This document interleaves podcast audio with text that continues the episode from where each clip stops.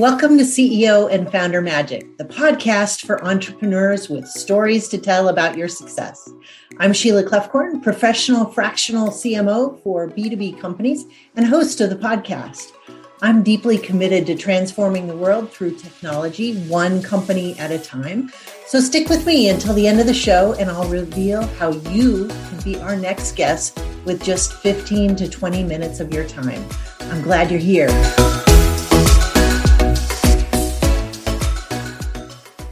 Hello, and welcome back to the CEO and Founder Magic podcast. I'm excited today to have Steve Lindsey with me from LVT. Steve, tell us a little bit about you and LVT. Yeah, so I am Steve Lindsey, Chief Technology Officer and co-founder of LVT. Um, LVT is a is a security technology company that provides life safety and security solutions for usually the outdoor uh, area. Um, so there's when you think about security and technology, a lot of people think about cameras and sensors inside of buildings. Um, what we specialize are the outdoors where there's not as much infrastructure to do so. So you would typically deploy a, a security guard in those situations. We feel that a lot of scenarios can have technology fill that void so that we can put security guards in areas where they're actually needed. Um, you know, security guards are kind of hard to come by. I mean, no one really wakes up in the morning to be a security guard. So if we can deploy technology to offset um, the lack of security guard resources that we have, uh, that's a win. And then also when you think about life safety, um, yeah, probably you know, a win with, based on just consistent coverage as well as yeah. cost, right? Yeah, yeah. So it's cheaper to deploy technology. Obviously, technology doesn't go to sleep um, at night. Um, but also, there's life safety situations where you just don't want to put a human in harm's way, um, and technology can can fill that void. So, yeah, we we find ourselves, uh, you know, really being relevant in in all kinds of markets and industries because everyone has a life safety and security problem. Especially nowadays, we seem to have a lot more social unrest. We seem to have um, a lot more, um, uh, I guess, helplessness tends to lead towards these types of desperation. Um, and so, um, yeah, it, it's just it, the the world needs this type of solution, and we're just happy to be able to provide it.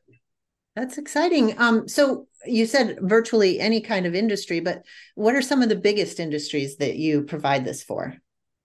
Yeah, so right now the retail industry, uh, surprisingly, is one of our largest industries. Um, so when you think about big box retail, or you think about these uh, these um, retail shops that have a lot of locations in urban areas as well as you know um, uh, inner city areas and such.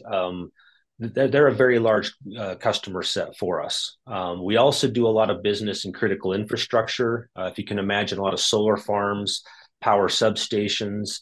Uh, a lot of our communications infrastructure is vulnerable, um, and we've been deployed a lot on those. So we're talking cell towers, uh, fiber connectivity, you know, those types of scenarios. We do a lot with transportation. Um, we've kind of bucketed that as not just uh, roads and highways in the public sector, but private entities like transportation of goods. Um, we see a lot of re- relevance in like car rental agencies and managing their their lots of cars. Um, so there's just a lot of um, areas within transportation that are kind of uh, you wouldn't think traditional transportation in that sector. Um, so yeah, those are kind of our biggest markets right now that we fill, yeah, which are a lot of them really yeah. important and where we can leverage technology that's great. But tell me a little bit about your journey being a founder of lvt kind of what you've learned across that journey that might be helpful to other C- ceos and founders. Yeah we we kind of took a, a, different approach. When you think about technology companies um, there's there was kind of this this underlying understanding that you take seed money right and you you build your product and then you take a series A and a series B and you're always just running at a loss as a business but you're you're trying to land grab customers. Um, our approach was different. We we we decided that we actually wanted to be profitable from day one and kind of own our own destiny and not be des- not be um, reliant let's say on on investment money. So we our first 15 years of our journey were just good old fashioned grit and guts and hard work, determination, and living as it. lean as possible. I built our company too. Yeah. It, it takes longer and it and it's hard, yeah. but it can be more fruitful over the long term. Yeah, and I think it also we, we had the unique advantage of of really finding that product market fit that allowed us to reach those exponential growth scales that you like to see as a technology company. Um, and so, you know, our company actually started off just building or, or deploying live cameras outdoors for watching homes get built. So it's just a surveillance type of a tool. And we thought it would be beneficial for uh, more of a mortgage service, right? Mm-hmm.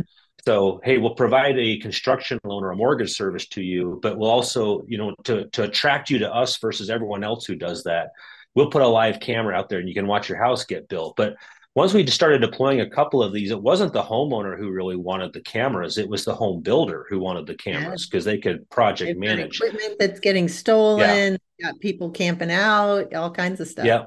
My father yeah, was in construction for 30 years. Yeah. So yeah and so we we built the business there but unfortunately we built our business during the during the housing boom of 2005 and 6 and when we started seeing all of the market indicators showing that that construction market was going to pretty much die during the recession we tried to pivot as fast as we could to find other applications of this. And it, and up to that point you know we had solved some problems when it came to how do you power these units outdoors and how do you get communications to these units? Because um, again you don't have an outlet you can plug it into and you don't have a broadband connection.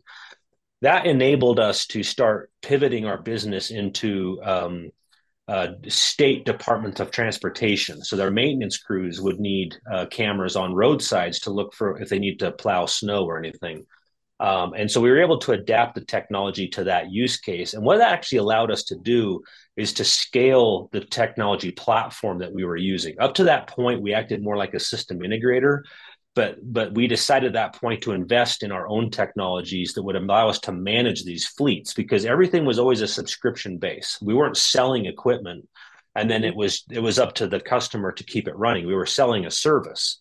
And so we had to keep the service up and running. So it was in our best interest to build technologies to be able to do that cheaper. Um, and by doing that over the years, again, no investment money, but just hand to foot, you know, whenever we made money, we invested it back in the business. That right. allowed us to build and scale the technology stack that we had. And as technologies continued to advance, especially in artificial intelligence with computer vision, it allowed us to apply those technologies to our solution. And that's what got us into the security device that we have now. And so in 2017, and this is 12 years after we started the company, that's when we started getting into the security market. And that's when our business just took off. Yeah, um, so much demand. And, yeah. And so that's when we saw that exponential growth, you know, that traditional hockey stick that you like to see in business. And and we grew from like 20 employees in let's say 2016 so now we're over 500 in 2023 and That's that just exciting. continues to grow so what did you but learn through always, that process of of growing that fast in terms of your headcount yeah um, well the the biggest thing we learned is it's it's a lot harder than you think to go from a founder's mindset into an enterprise scale business mindset. Um, and, and and really the hardest thing is thinking about how scrappy you've been into now hiring top talent that can probably do it better than you can. And are you willing to spend the dollars to do that right? That's when, that's a huge you're used to bootstrapping yeah. Yeah and and so it took us a couple i know it sounds weird but it took us a couple years to get that mindset from scrappy to scaling and yeah. doing it right now unfortunately too i mean when you think about the employees that work for you up to that point um, you know not a lot of people are jumping at the at the opportunity to go join a startup at that scale right, right. Um, most people want to see that you've got a perfect product market fit your revenues are very strong and you're growing and you're a nice building and everything else before then when you're working out of your garage like nobody really cares right. and so the kind of talent that you can find at those levels is different than the kind of talent you can find later. They're not the talent and, who are going to get you to the scale, and it's hard. Right. To, yeah. When you kind of been a little family oriented company, I would imagine. Exactly. And and so the challenge is how do you give you want to give the opportunity for that growth for the existing employees that you have but sometimes you're just going to outgrow them and you've got to be able to know when that happens um, because you're not doing them a service and you're not doing yourself a service if you're growing it at these at these large scales and bringing them along and they're not able to keep up if that makes sense um, and that's been a challenge too. Like how do you develop talent and your employees when they are able to do that and when they're not able to do that while you're still trying to bring in top talent? So that was another big challenge for us. so yeah. do you have any insights for somebody going through that of something you well, wish it's it's very tempting to to put to put your human heart in front of what's needed for the business. And, and i know it sounds callous but it's tough to you know it's tough to say to have those hard discussions with with an employee who's not able to keep up um, when they when you need to have that. Because it's I don't know if you remember the old movie Star Trek Two there uh, when when Spock is uh, dying and and he says the you know the good of the many outweighs the good of the one. It's really kind of that scenario right? If you're trying to put an all star team together you, you can't carry that one along that's just not keeping up. And so yeah you just got to remind yourself that that the the good of the many outweigh the good of the one and you've got to have those hard conversations as you're scaling. Um, so yeah i think i think that, that it was that he, a real mindset shift. How did you make that mindset shift? I mean you're one of the founders but and you said it took a couple of years but what about it actually shifted your mindset well it's tempting to envision how you think your company is going to grow, right? And so for me personally, what what I found was okay, at this 20 to 30% growth rate, yeah, I can develop talent over time. I can have that heart and I can help them. But when you find that the business is growing 100% plus for multiple years and now you're outpacing that mindset, that's where I pretty much needed a lot of my other co-founders to say, "Hey, Steve, you can't operate this way anymore." So it was more like it was forced upon me than okay. me going, "Oh, yeah, I had this moment." But mm-hmm. you know, and I guess that's the other thing too is when you think about business and growth, having good partners that can kind of keep things in check as you're yeah. growing is absolutely key. Develop, right? Yeah, right. And yeah. I would say I've been I've been very lucky. I mean, I I, I, can't imagine building a business like this on my own. Um, it's lonely, right? And and especially with that level of growth, the decisions you have to make are very difficult to make. But having three other partners that have been able to work with me and and having them be able to fill in in those areas of weakness that I have and vice versa have, has been really nice. I think, I think the other nice thing that you really have to depend on your partners, and those the, yeah. those relationships are sometimes hard during times of change. How did how did you all remain connected and supportive of each other during that time? No ego. Yeah, i think that's a very good insight. Yeah i mean uh, we we were lucky that all of us had had enough humility that we could that we knew where we were weak and we knew where we were strong and we could we could take advantage of those things.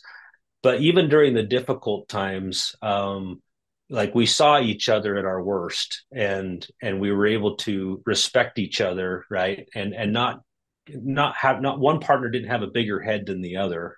And and again that humility was was able to to to really come through and pull us through. I'm, I'm i've heard so many horror stories where as the companies get bigger your partnerships start to fragment because some people start getting this ego and this kind of elitist type attitude and and you can't have that. Um you know at any moment and, and maybe that's the other thing too is like some of us had been through different businesses before and we've seen them fail and we know what that looks like and we don't want to have that and I'll tell you, every day I wake up, I'm like, okay, is today the day when when it's all going to implode like it did the last two times?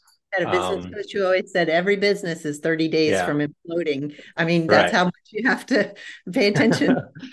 yeah exactly and so i think that just brings a level of humility that you just you you respect where you're at and you appreciate it and and you appreciate the people that are helping you you get there right Um, and I think that's really what's what's Good kept me grounded. And I think others are, are the same way. I, I, think our CEO is also like he he's not a a very flamboyant person. I would say. He, he's just very rooted, and and it was his financial discipline, honestly, that got us to where we are today.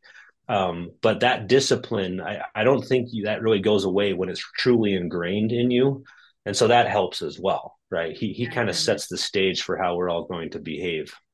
That's nice. That's great. Well what an incredible story of you know bootstrapping to scale something that so many founders and ceos are looking to do if if there was one other thing that you could share uh, what would it be about what took you from that place to where you are now um, i like to talk a lot about culture um, you know, it's it's kind of these cliche things that people always talk about. Culture is really important, whatever. But I don't think there's a lot of meat and potatoes to what that means.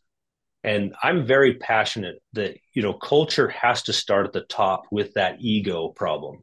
If you can if you can squelch the ego at the top, especially the new leadership that you're bringing in, that flows down throughout the organization. And it's important that you don't have a culture where there's so much ego that you start backbiting and you actually start going to war with each other is kind of the cultures that I've experienced. Um, and, and it's so counterproductive to the business. Um, people are more interested in their self promotion, right, than they are the outcome of the business itself. And again, it usually starts at the executive level and then it moves into the next tier of leadership and then that just flows down and then next thing you know you're backstabbing each other and and and you're really just not getting through so i would say that when you really think about what does culture mean like what is happening in the business that helps everyone move forward productively where everyone has the business's best interests at heart and everyone's able to work collaboratively together um, to get there. And as soon as you have that culture where people are now backstabbing and they're they're withholding information so that they can be the ones who who win, that's where the business just really starts to to sputter. Um, and it, yeah. no longer functions. So we, we focus really hard on that. And, and we would highly recommend that most businesses, especially as you get to that hockey stick scale and things are going well, that you watch that closely. Because as soon as you put the wrong people in the wrong leadership roles, and and the business starts hitting these struggle points that's when it really starts to expose itself to you and, and yeah, in some cases it may be too an late executive team that has some emotional intelligence who is yeah. able to temper their ego because everyone has an ego uh, yeah. somebody who's able to sort of put their own personal fears or whatever aside and do what's needed to collaborate and grow the business. Such an important insight. Steve yeah. thank you so much for being on the podcast today. I think your story is very inspiring and just the comments about mindset and ego and how you need to think about those things in order to scale is so valuable for our listeners. So thank you for being on the podcast podcast today. Uh, if one of our listeners wanted to get in touch with you, how would they best do that? Yeah, I don't have a big social marketing or social media presence, but my email is easy. It says steve at lvt.com. Um, Great. Great. I read Thank through you. all of them. So, yeah. But yeah, thanks for having me on today. Wonderful. Well, thanks, Steve, for being on. And for all of the rest of our listeners, we'll look forward to seeing you on the next episode of the CEO and Founder Magic podcast. Thank you for listening to CEO and Founder Magic, the podcast for entrepreneurs with stories to tell about your success. If you felt like this podcast interview captured your story, would you share it on social media? It's easy. Just do a quick screenshot with your phone and text it to a friend or post it on your social accounts. Be sure to use hashtag CEO Founder Magic and tag anyone you think would be a great guest. I love to see your posts and guest suggestions. We're regularly putting out new episodes and content, so to be sure you don't miss any episodes, please subscribe and we'll be excited to have you listen. Your thumbs up, ratings, and reviews go a long way to promote the show and mean a lot to me and my team. And if you know of other business to business company CEOs who have compelling stories and who might like to be on this program as well, please visit keo.bz slash book today. That's keo.bz slash book today. And if you want to know more about our fractional CMO program, just go to our website, do a, a search on services for fractional CMO, or you can follow me on LinkedIn, Facebook, and Instagram at KEO Marketing. Thanks for listening. We'll see you next time. I'm Sheila Kloefkorn, and it's been a pleasure having you on CEO and Founder Magic.